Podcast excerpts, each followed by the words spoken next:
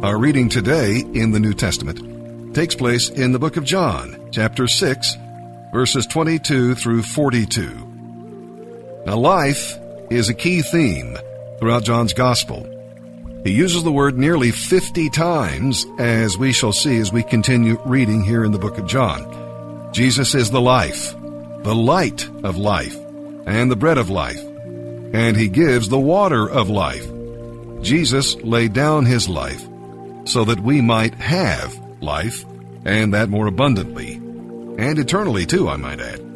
With that, let's begin our reading today in the New Testament.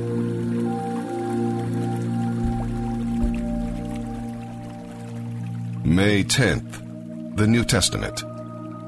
John chapter 6, verses 22 through 42. The next day, the crowd that had stayed on the far shore saw that the disciples had taken the only boat, and they realized Jesus had not gone with them. Several boats from Tiberias landed near the place where the Lord had blessed the bread and the people had eaten.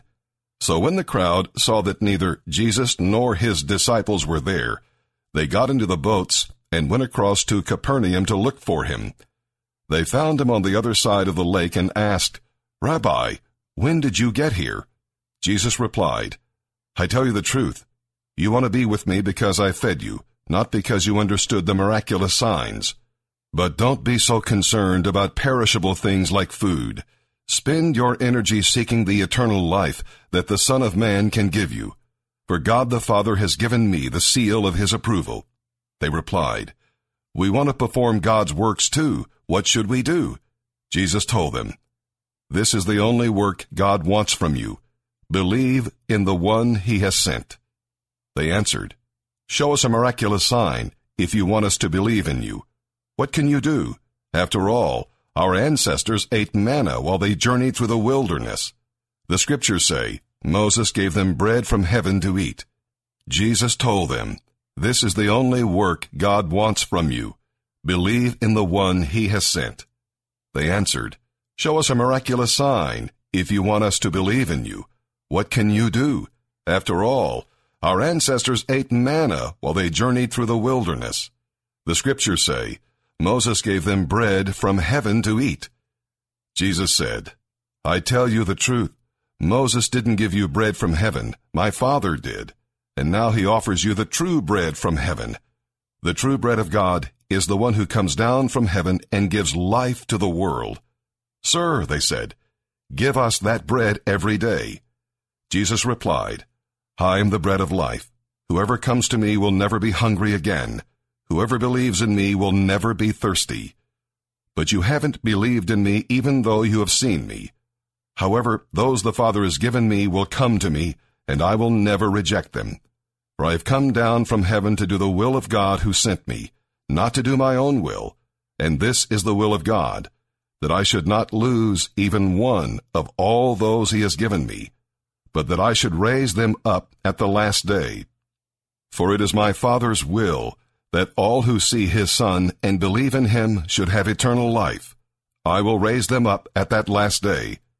Then the people began to murmur in disagreement because he had said, I am the bread that came down from heaven. They said, Isn't this Jesus the son of Joseph? We know his father and mother. How can he say, I came down from heaven? Psalm 106, verses 32 through 48. At Meribah too they angered the Lord, causing Moses serious trouble. They made Moses angry, and he spoke foolishly. Israel failed to destroy the nations in the land, as the Lord had commanded them.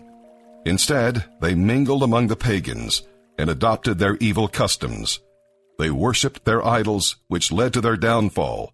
They even sacrificed their sons and their daughters to the demons. They shed innocent blood, the blood of their sons and daughters, by sacrificing them to the idols of Canaan. They polluted the land with murder. They defiled themselves by their evil deeds, and their love of idols was adultery in the Lord's sight. That is why the Lord's anger burned against his people, and he abhorred his own special possession. He handed them over to pagan nations, and they were ruled by those who hated them. Their enemies crushed them and brought them under their cruel power. Again and again he rescued them, but they chose to rebel against him, and they were finally destroyed by their sin. Even so, he pitied them in their distress and listened to their cries.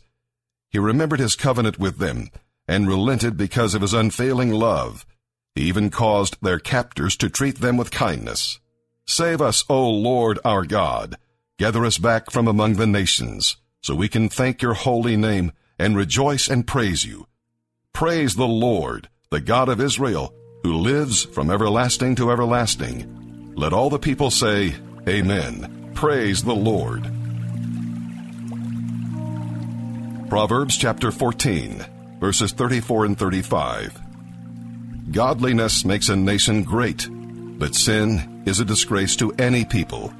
A king rejoices in wise servants, but is angry with those who disgrace him.